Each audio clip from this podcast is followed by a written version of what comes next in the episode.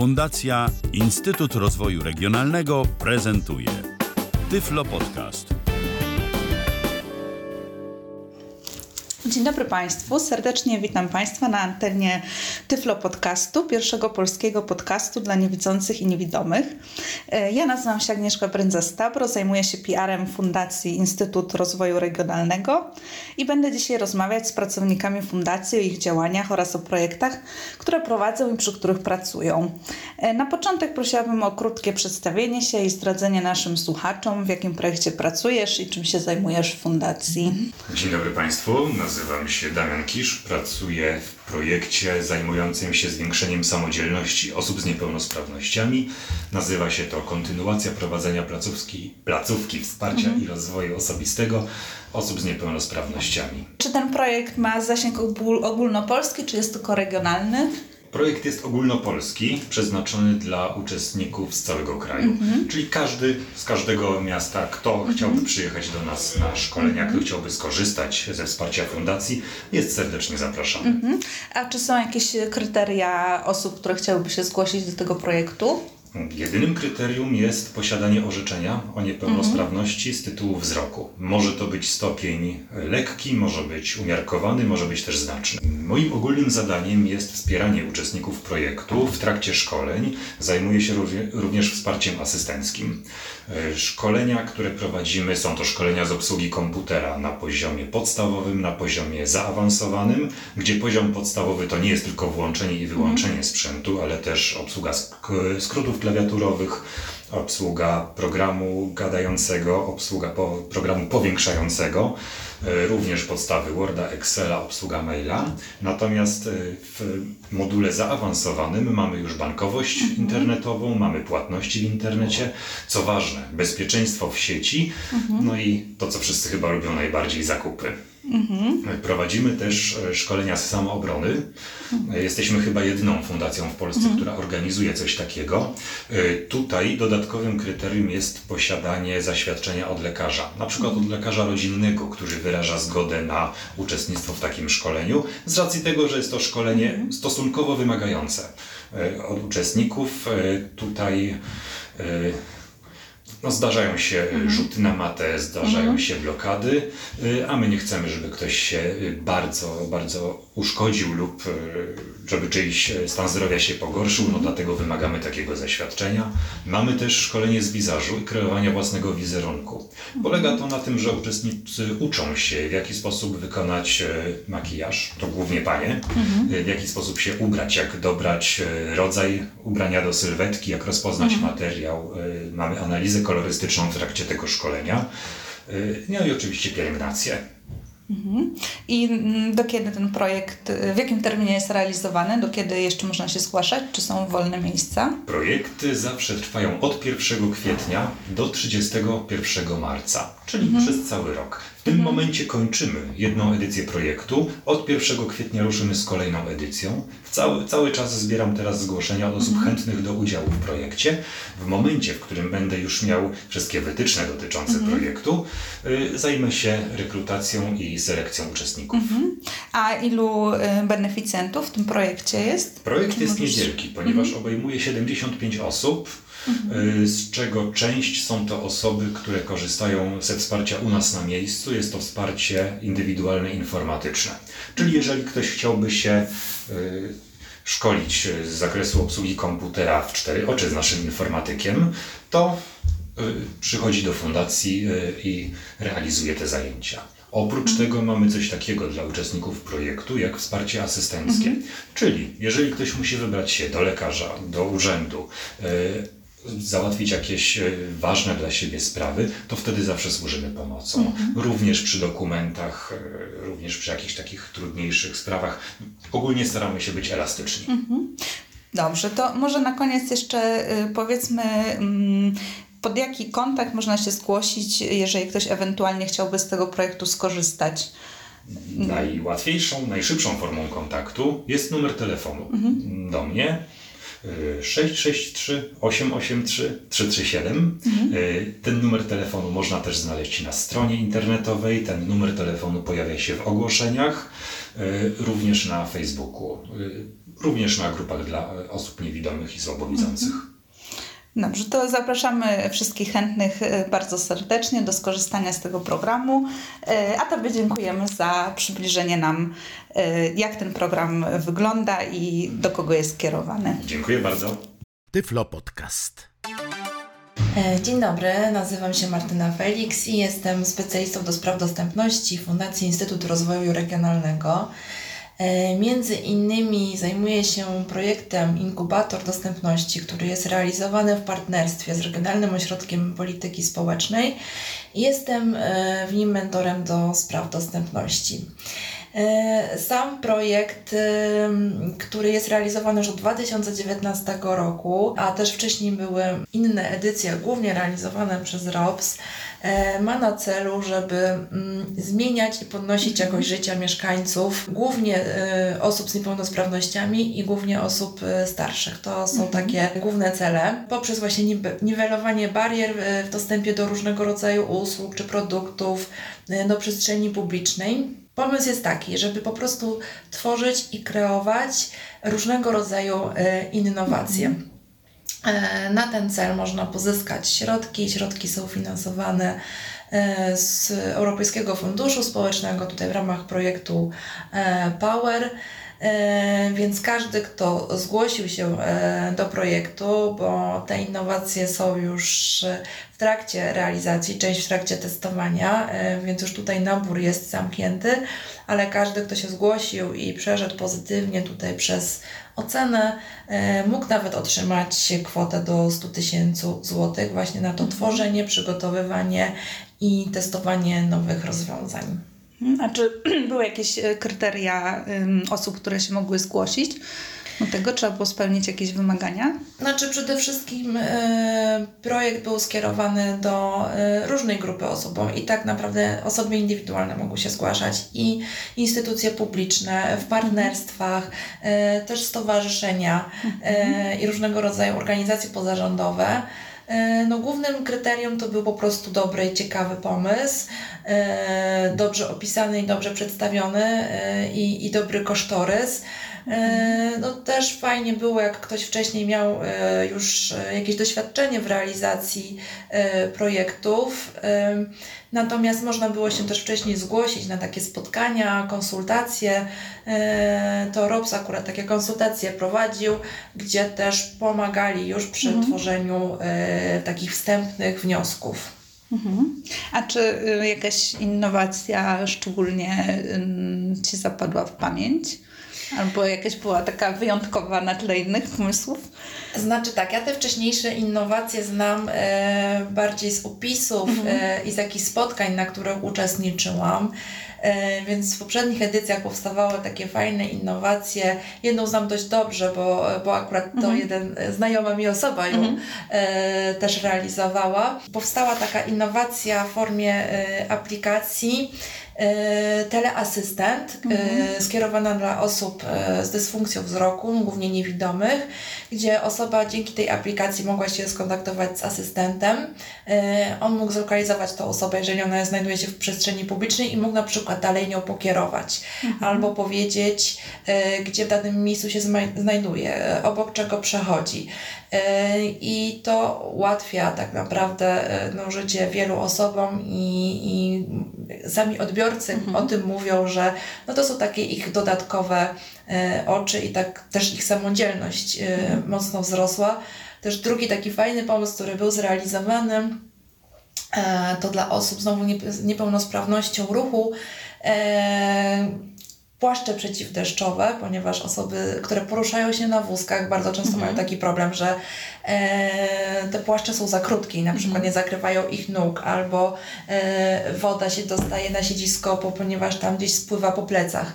E, I tutaj grupa mm, zapaleńców zaprojektowała taki płaszcz, który jest dostosowany do wózków inwalidzkich i osoby z niepełnosprawnością ruchową mogą całe się po prostu e, tym płaszczem na, tak nakryć, że nie przemakają i ta woda e, nie ma dostępu.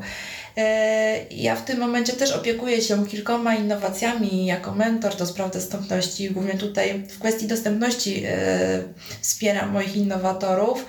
e, i tak chwilkę też Mhm. chciała może o nich opowiedzieć. Jedna to jest Fundacja Aprobata z Rzeszowa, e, gdzie oni tworzą taką innowację dla e, rodzin z dziećmi z niepełnosprawnością ruchową. I chodzi o to, żeby e, rodzic z takim dzieckiem, który jest na przykład po mózgowym porażeniu dziecięcym, mógł zabrać ze sobą na zakupy. I celem jest dostosowanie wózków e, tych zakupowych, takich sklepach wielkopowierzchniowych, żeby dzieci po prostu mogły w tych wózkach zostać umieszczone i razem z rodzicem, już bez jakiejś dodatkowej asysty, kolejnego członka rodziny, mogły po prostu na te zakupy się udać. Już takie prototypy powstały i są e, na etapie e, testowania. E, Też taka kolejna bardzo fajna innowacja, znowu skierowana do dzieci, rodzin, e, które są e, w spektrum autyzmu, dzieci takich pomiędzy trzecim a dziesiątym rokiem życia.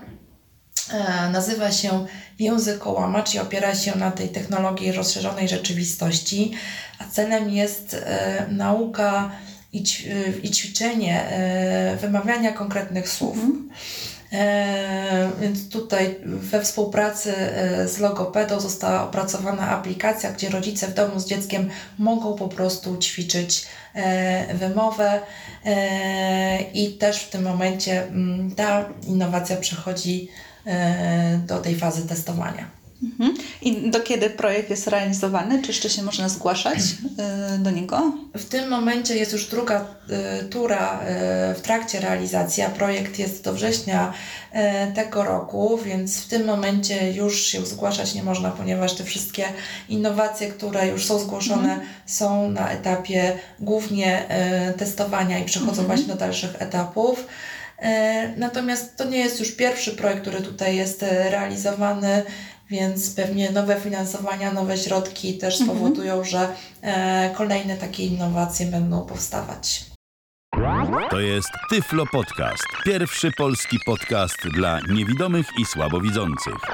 Dzień dobry, witam wszystkich serdecznie. Mm, Nazywam się Małgorzata Wójcik-Sęk i e, jestem asystentem do spraw realizacji projektów i pracuję przy projekcie, no, takim zadaniu publicznym, które funkcjonuje pod taką nazwą, taką powszechnie używaną, e, świadczenie usług indywidualnego treningu kompetencji i umiejętności społecznych dla osób niepełnosprawnych.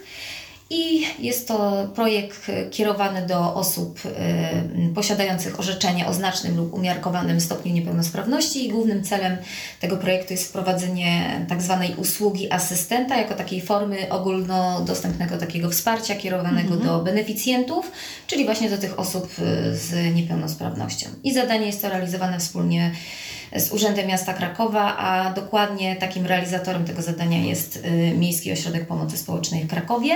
No i tak może y, krótko Tak, powiem, na czym- na czym polega projekt, czym Tak. się zajmują asystenci? Y, Na czym w ogóle polega Mhm. to wsparcie, w ogóle czym się zajmują ci nasi trenerzy albo Mhm. asystenci, bo tak wymiennie ich trochę tak nazywamy. Jest to przede wszystkim taka pomoc przy codziennych czynnościach. Jest to na pewno pomoc też w ograniczaniu, przezwyciężaniu skutków wynikających z niepełnosprawności. Jest to Mhm. też takie stymulowanie osób z niepełnosprawnością, wspieranie ich, zachęcanie do y, powrotu na rynek pracy, czy w ogóle podejmowania jakichkolwiek tam prób, prób y, y, powrotu na rynek pracy. Jest to trenowanie z nimi nawet rozmów takich kwalifikacyjnych, e, wyszukiwanie ofert, wysyłanie CV, e, nawet e, towarzyszenie im podczas e, tam dojazdów na, do, do, na potencjalną taką rozmowę kwalifikacyjną. No i te usługi asystenckie są opisane w regulaminie. W szczególności jest to właśnie pomoc przy wyjściu, powrocie, dojazdach, wybrane przez właśnie tego beneficjenta, tego podopiecznego projektu miejsce, na przykład do domu, do pracy, do placówki oświatowej, szkoleniowej, do, do, do lekarza, do urzędu, czy w ogóle jakieś odwiedziny do rodziny. Taka, taki asystent może y, po prostu towarzyszyć tak naszemu beneficjentowi. E, czy w ogóle e, e, może towarzyszyć w dojazdach na rehabilitację, zajęcia terapeutyczne przy zakupach, ale tu jest zastrzeżenie, że taki beneficjent musi aktywnie brać udział przy tych e, zakupach. I oczywiście jest, jest też nacisk położony na załatwianie spraw urzędowych, takie pomaganie takiemu beneficjentowi podopiecznemu w mm, wypełnianiu dokumentów i w ogóle takiego poruszania się w meandrach tutaj właśnie tej papierologii.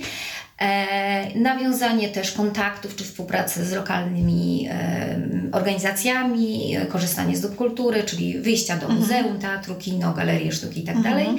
I tutaj mieliśmy taki przypadek jednego beneficjenta, który na przykład z trenerem e, miał tam zgodę, oczywiście MOPS, bo tam po, po mm, takich wieczornych godzinach, po pewnej godzinie, koło tam 20-19 już e, ten beneficjent powinien być wolny i, i nie powinien mieć spotkań z asystentem, ale e, uzyskał z, taką zgodę i mógł spotykać się z podopiecznym i chodzili razem wspólnie na, na grę squasha, więc to było takie, no, takie fajne doświadczenie. No i w ogóle chodzi też o wykonywanie czynności dnia codziennego. Mhm. I tutaj jeszcze może powiem o takich liczbach. Mhm, tak, tak. I ile jest mniej więcej beneficjentów, czy jakieś, yy, czy są na przykład osoby, które znalazły zatrudnienie. Mhm.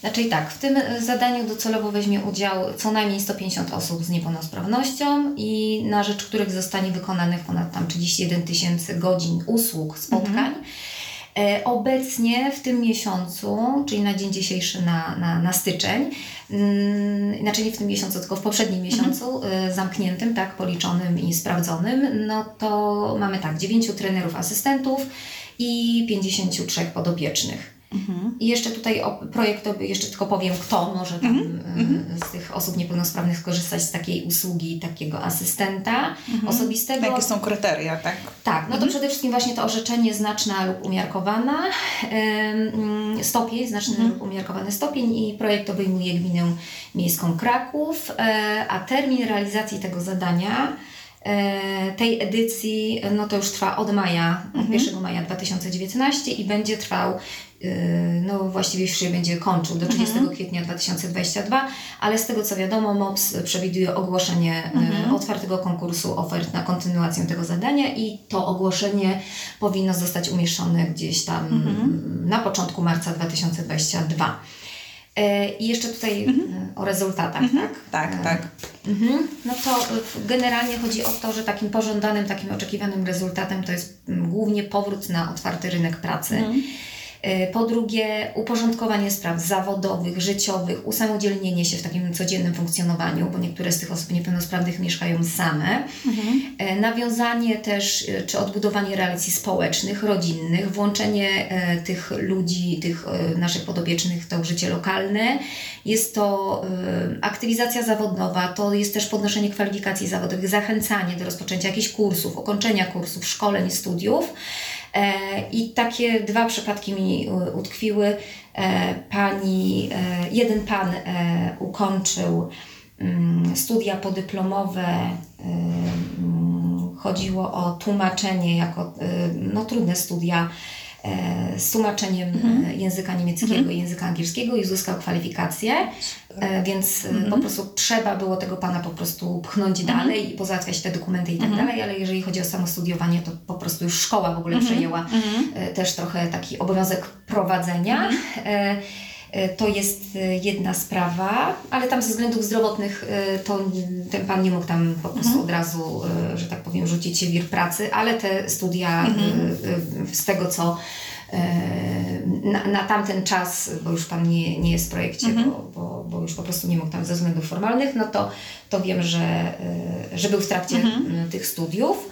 A druga pani e, też po ukończeniu e, projektu, inaczej no, no, nie, nie, nie tylko w, w, o tej jednej podopiecznej e, myślę, normalnie po prostu otrzymało pracę i, czy staż, albo ze stażu i potem przeskakiwało już na umowę taką. mm, Czy są wymierne rezultaty po prostu projektu? Tak. Oczywiście niektórych nie da się tak od razu rzucić, i skierować tam na rynek pracy i proszę, mm, szukamy pracy, Mhm. niektórzy wymagają po prostu też no, takiego wyciągnięcia z domu Mhm. i pójścia z nimi e, do, na, na wizytę, ustalenia jakichś kryteriów, podnoszenie w ogóle Mhm. jakości tej zdrowo, zdrowia Mhm. i pilnowania tych wizyt, brania tabletek. Dosłownie Mhm. to są też takie Mhm. wypadki. To jest też takie po prostu mm, e, ogarnięcie tego Mhm. domu, posprzątanie, wyznaczenie jakiegoś planu, Mhm. czasu m, codziennego takiego Mhm.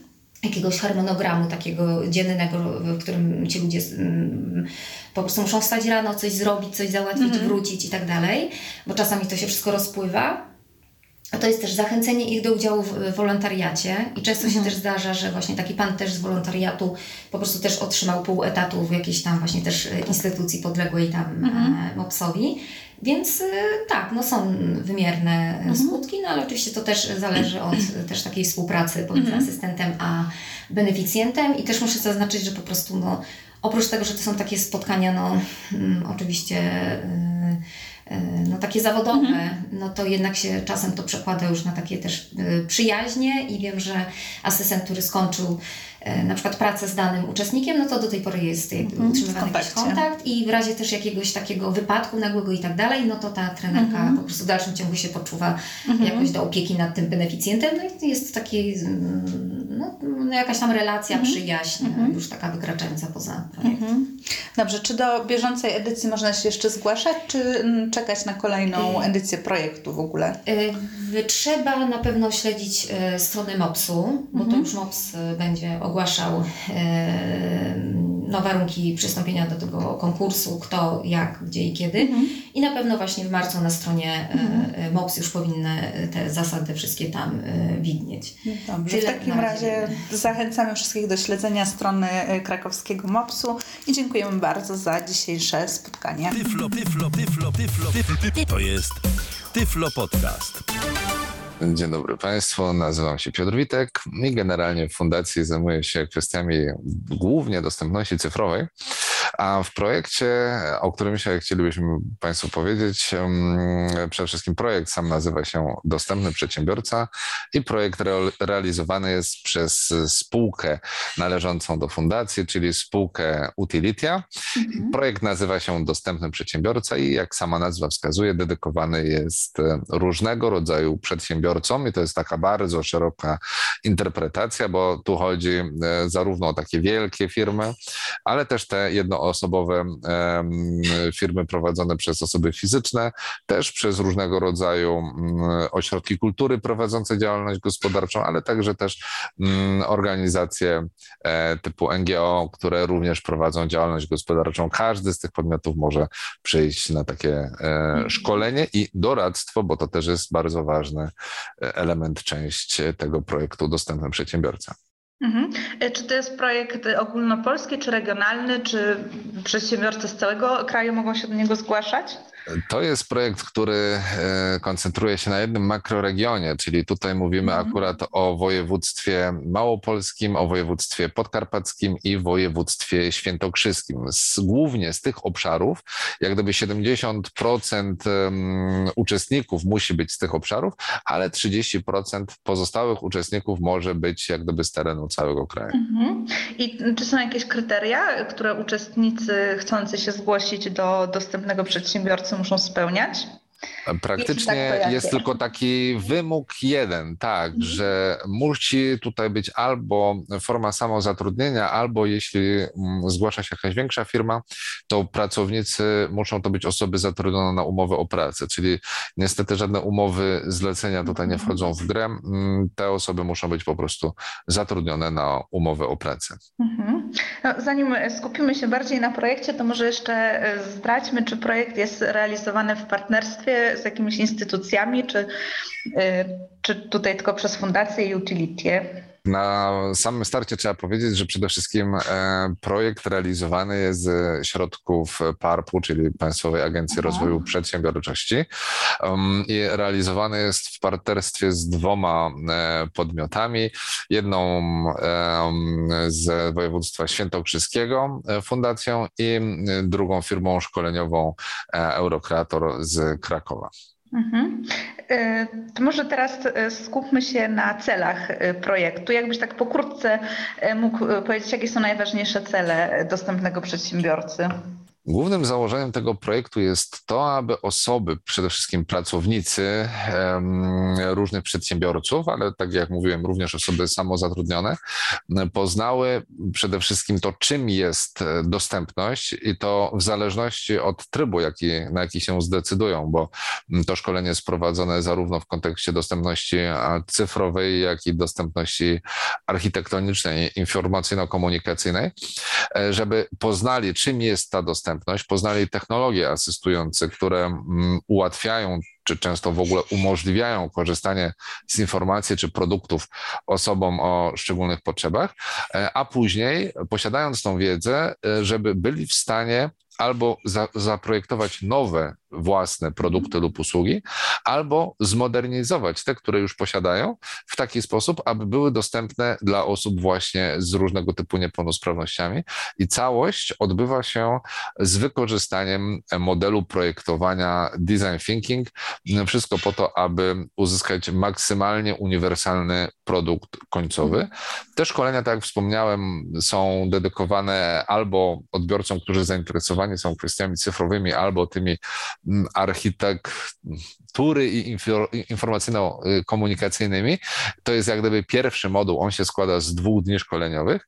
Mm, następnie po kilku dniach przerwy, najczęściej w kolejnym tygodniu odbywa się ten moduł poświęcony projektowaniu właśnie uniwersalnemu metodą design thinking i to Mm, e, odbywa się w formie warsztatowej. Uczestnicy mają różnego rodzaju ćwiczenia i zadania do wykonania. Szkolenia odbywają się w wersji online e, na platformie Zoom, więc często dzielimy ich na, na grupy, na pokoje, więc wykonują zadania w grupach. Mhm. Ale też możliwe, i już takie szkolenia prowadziliśmy, możliwe jest też e, możliwe jest prowadzenie szkoleń w wersji stacjonarnej i wtedy e, te wszystkie zadania i ćwiczenia odbywają się, że tak powiem, na żywo i to też dowolnie tutaj albo w Krakowie, albo w lokalizacji, gdzie na przykład znajduje się taka firma, już na przykład ja między innymi szkoliłem na przykład nie, w Kielcach. Mhm. E, wspominałeś też wcześniej o szkoleniach. Szkolenia to jest jedna część tego projektu, ale też wspominałeś o doradztwie. E, czy mógłbyś coś więcej powiedzieć na ten temat? Tak, każdy uczestnik e, tego szkolenia, czyli jeśli na przykład pracodawca wysyła dwie osoby na szkolenie, to mhm. jak gdyby zwiększa się dwukrotnie ilość godzin przeznaczonych na doradztwo. Jeśli na jednego pracownika przypada, czy uczestnika szkolenia przypada 15 godzin doradztwa, to jeśli tych pracowników będzie, nie wiem, dwóch, to tych godzin będzie 30 i tak dalej, i tak dalej. Um, I co w ramach takiego doradztwa się dzieje? W ramach takiego doradztwa możemy e, albo firmie, która wysyła tych pracowników, albo danej osobie, która jest uczestnikiem szkolenia, doradzić, bo mamy na przykład um, osoby, które prowadzą prowadzą swoją działalność gospodarczą, ale na przykład pracują dla innego podmiotu i na przykład są programistami, osobami, które nie wiem, projektują na przykład tak zwany front aplikacji mobilnej i chcą wiedzieć, czy to, co robią, robią dobrze. Więc wtedy my e, konsultujemy z nimi, na ile to jest dobrze wykonane, co tam ewentualnie trzeba poprawić, jakie zmiany powinny być wprowadzone w takim interfejsie. Albo mamy firmę, która mhm. przysłała na swoje szkolenie powiedzmy sześciu pracowników i mówią, no mamy nową siedzibę i tak nie do końca wiemy, czy ona jest dostępna, co tam powinniśmy zrobić. Mhm. Wtedy my oferujemy na przykład wykonanie audytu dostępności architektonicznej. Nasi eksperci wybierają się na miejsce, mm, robią obchód tego miejsca, badają je, przygotowują taki raport poaudytowy i wtedy po pierwsze dany podmiot wie, jaki jest stan faktyczny tej dostępności danego obiektu, tej jego siedziby, wie, co należy poprawić, dostaje zalecenia, jak to należy zrobić, a także otrzymuje informacje niezbędną do deklaracji dostępności, którą powinien.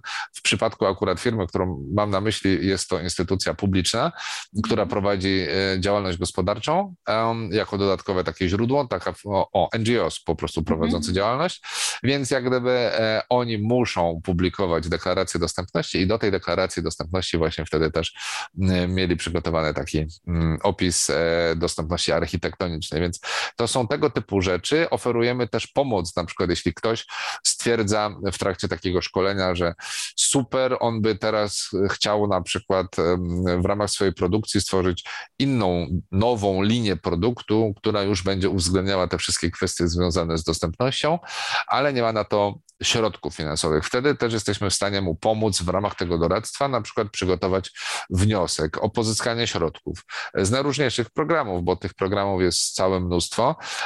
One są też realizowane w ramach programu Dostępność Plus i to są wtedy środki grantowe na przykład z, e, chociażby z PARP-u czy z Narodowego Centrum Badań i Rozwoju NCBIR-u tak naprawdę tych źródeł finansowania jest bardzo dużo, to mogą być też środki unijne, więc my wtedy nie tylko pomagamy taki wniosek y, stworzyć, złożyć, ale też właśnie w trakcie szkoleń wyjaśniamy, jakie warunki trzeba spełnić, realizując tego typu projekt, no bo to nie jest tylko kwestia wzięcia pieniążków i ich wydania, tylko mhm. trzeba spełniać konkretne wymogi, zarówno w trakcie realizacji tego projektu, jak i e, tworzenia prototypu, jak i nawet w przypadku środków unijnych trzeba zapewnić na przykład dostępność samych dokumentów projektowych.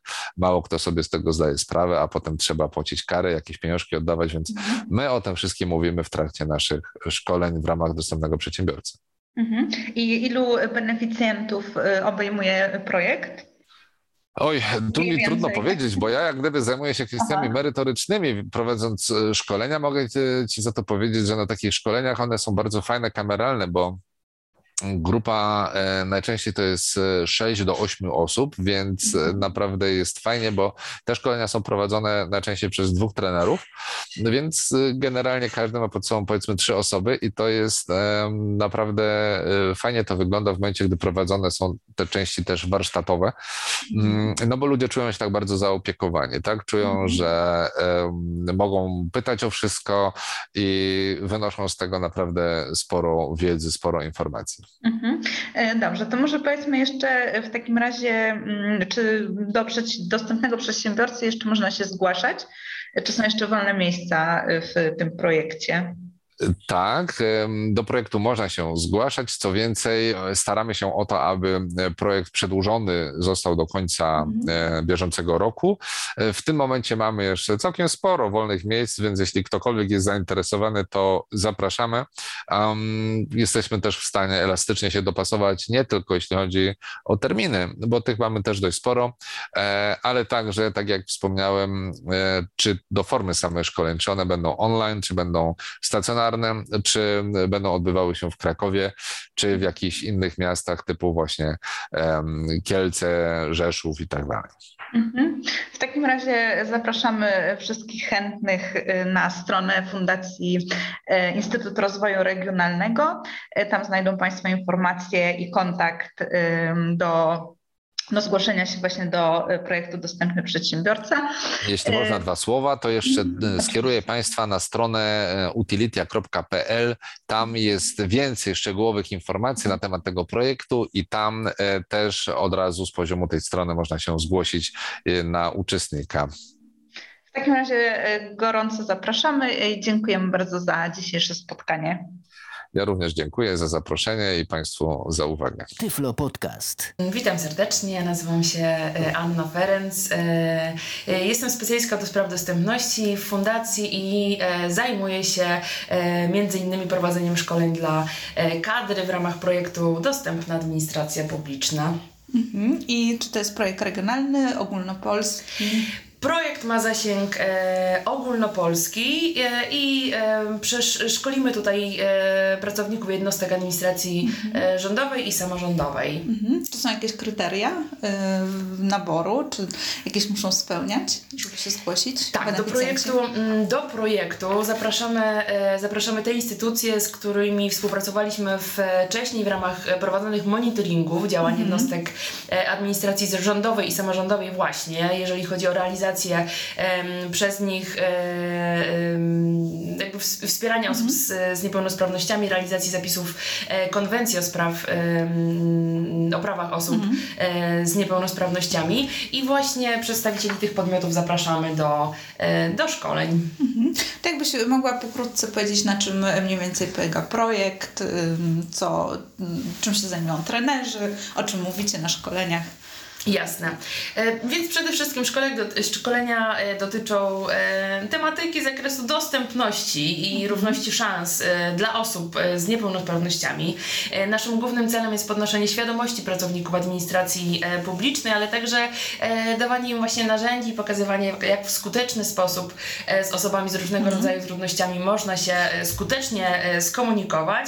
No wszystko właśnie w oparciu o zapisy konwencji w, w momencie, kiedy ta obowiązywała, projekt powstał, a obecnie także szkolimy z tematów e, związanych z ustawą o zapewnianiu dostępności dla osób ze szczególnymi potrzebami. A myślę sobie, że, że są to bardzo atrakcyjne mhm. szkolenia, dzięki którym tak naprawdę możemy zobaczyć obie perspektywy, bo my też możemy zobaczyć e, perspektywę osób właśnie pracujących z mhm. trudnościami i się realnie, realnie się stykają i pomóc im znaleźć konkretne e, odpowiedzi na, na te właśnie potrzeby. Myślę, że właśnie wspólnie udaje nam się tutaj bardzo mhm. fajne rezultaty w tym zakresie, y, w tym zakresie osiągnąć i też właśnie spotkać się w przestrzeni, w której bez żadnego problemu możemy się wszyscy mhm. skutecznie mhm. komunikować. Mhm. A czy pamiętasz może ilu mniej więcej jest beneficjentów w tym projekcie? Ile się e, udało przeszkolić, czy ile y, mamy zamiar? Tak, jeżeli chodzi o, y, o osoby, które mają zostać objęte projektem, no to w, szacujemy, że będzie to około 1550 mhm. osób, y, a na ten moment przeszkolonych jest już właściwie 1 trzecia mhm. tego założonego naszego celu, czyli 470 osób mhm. około. Mhm. A czy projekt jest w partnerstwie jakimś realizowany? Mamy partnerów? Tak, projekt, projekt realizujemy w partnerstwie, w partnerstwie z Polskim Związkiem Głuchych mhm. i z, e, z, z PSONI, czyli ze Stowarzyszeniem na Rzecz Osób z Niepełnosprawnością e, Intelektualną. Mhm. To są nasi partnerzy. Mhm. E, dobrze, to może powiedzmy jeszcze, czy można się zgłaszać do udziału w tym projekcie i ewentualnie gdzie? Mm, niestety właśnie nie każda osoba może wziąć mhm. udział e, w projekcie, tak jak już wcześniej mówiłam o tych kryteriach, e, mm, kryteriach dostępu, e, ale jeżeli są to, jesteście Państwo z instytucji, które mhm. brały udział w wspomnianych wcześniej monitoringach, to jak najbardziej mhm. serdecznie zapraszamy, serdecznie zapraszamy do zapisów. Wszystkie dostępne terminy są, można znaleźć na naszej stronie internetowej. Najbliższe szkolenie to 8-9 marca, zaraz potem 10 11 marca. Spotykamy się w pięknym mieście Kraków e, i mhm. możemy właśnie o tych e, ważnych rzeczach w bardzo, myślę, taki mhm. przystępny, atrakcyjny sposób wspólnie porozmawiać. A czy te szkolenia też mogą mieć formę zdalną, czy tylko stacjonarną w tej chwili? Szkolenia z administracji publicznej na szczęście nadal mhm. odbywają się w tym y, systemie stacjonarnym. Myślę, że jest to też potężna wartość z racji tego, że dzięki, y, dzięki tej formie mamy też możliwość zaprosić uczestników chociażby do, y, do ćwiczeń, e, gdzie mogą skorzystać z różnego rodzaju e, symulatorów wad, mhm. czy wzroku, czy właśnie usiąść na, na wózek i spróbować w taki sposób zobaczyć perspektywę osób, które bezpośrednio, bezpośrednio y, mogą w, w swojej pracy spotkać, mogą skorzystać też z symulatora starości e, mhm. i z całej masy innych sprzętów, więc e, mimo sytuacji pandemii się nie obawiamy i mhm. zapraszamy zdecydowanie do tej formy e, stacjonarnej, bo takie też, taką też te szkolenia przyjmują. Nazywam się Artur Ten, jestem trenerem i ekspertem do spraw dostępności i mm, pracuję w wielu projektach. Natomiast projekt, o którym chciałem dzisiaj opowiedzieć, to jest projekt Dostępna Uczelnia, mhm. ponieważ jest to projekt, mm, który jest realizowany na obszarze całego kraju. W bardzo wielu miejscowościach uczestniczą w nim y, uczelnie wyższe z terenu całego kraju, od Białego Stoku po mm, Racibórz, od Gdańska po, po Kraków. I są to uczelnie zarówno duże, jak i małe. Więc e, ma on zasięg olbrzymi i rzeczywiście trwa on e, dość długo, a przede wszystkim dlatego, że bardzo wiele działań jest w ramach tego projektu podejmowanych. Mhm. A jakie na przykład?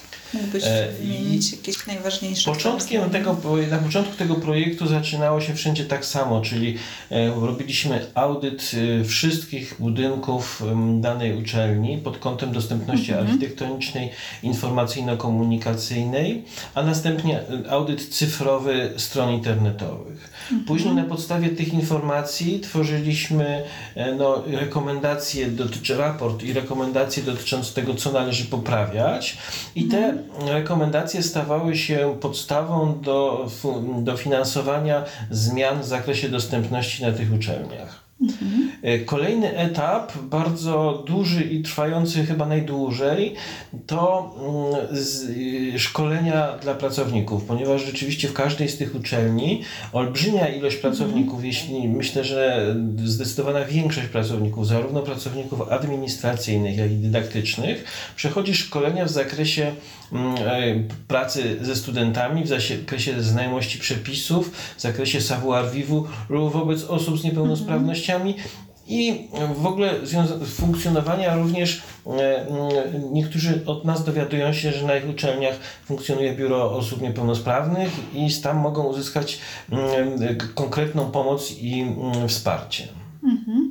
A czy są jakieś kryteria dla uczelni, które mogą się zgłosić? Myślę, że kryteria są takie, że uczelnie, które chcą po prostu poprawić swoją dostępność. To jest jedyne kryterium. Y, Prawdopodobnie wiąże się to również y, z ym, innymi projektami, jak, jakich one uczestniczą i jeżeli to nie koliduje. Natomiast myślę, że projekt jest otwarty. A z jakiego y, obszaru dostępności prowadzisz szkolenia? Czy z jakiegoś konkretnego, czy ze wszystkich? Mm, Na pewno nie ze wszystkich. Prowadzę em, szkolenia z dostępności architektonicznej, z dostępności informacyjno-komunikacyjnej, e, z urządzeń wspomagających studentów w różnych pro- procesach dydaktycznych, em, z ewakuacji, e, czy wreszcie z dostępu do informacji. Nie zajmuję się dostępnością cyfrową. Y, To może jeszcze jakbyśmy krótko wymienili cele ym, projektu Dostępna Uczelnia.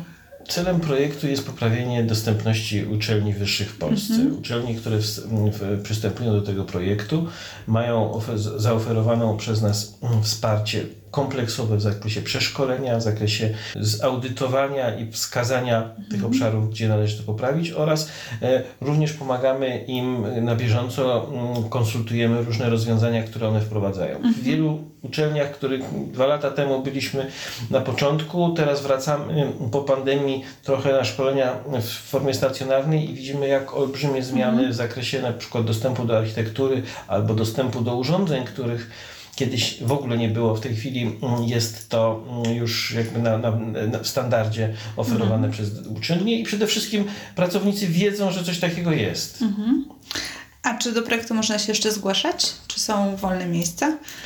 Wydaje mi się, że projekt już jest zamknięty, jeśli chodzi o, o rekrutację, ale trzeba śledzić strony mm, ministerstwa, bo tego typu projekty pojawiają się nieustannie i one są w różnych zakresach cały czas realizowane. Mhm. Dobrze, w takim razie zapraszamy y, na stronę ministerstwa i na stronę Fundacji Instytut Rozwoju Regionalnego. Tam znajdziecie Państwo wszystkie informacje o dostępności terminów i ewentualnie nowych y, edycjach projektu. A za dzisiejszą rozmowę bardzo dziękujemy. Tyflo Podcast. Witam serdecznie. Nazywam się Paulina Łyczkowska. Jestem coachem oraz doradcą zawodowym e, w projekcie, który ma nazwę Staże drogą do zatrudnienia na otwartym rynku pracy 3. Jest to projekt ogólnopolski. Zajęcia realizowane są w głównej siedzibie FIR, która mieści się w Krakowie, w Małopolsce. I przyjmujemy do projektu osoby z całej Polski. Jednak należy pamiętać, że wiąże się to z koniecznością właśnie przyjazdu do nas do Krakowa i tutaj realizujemy te zajęcia.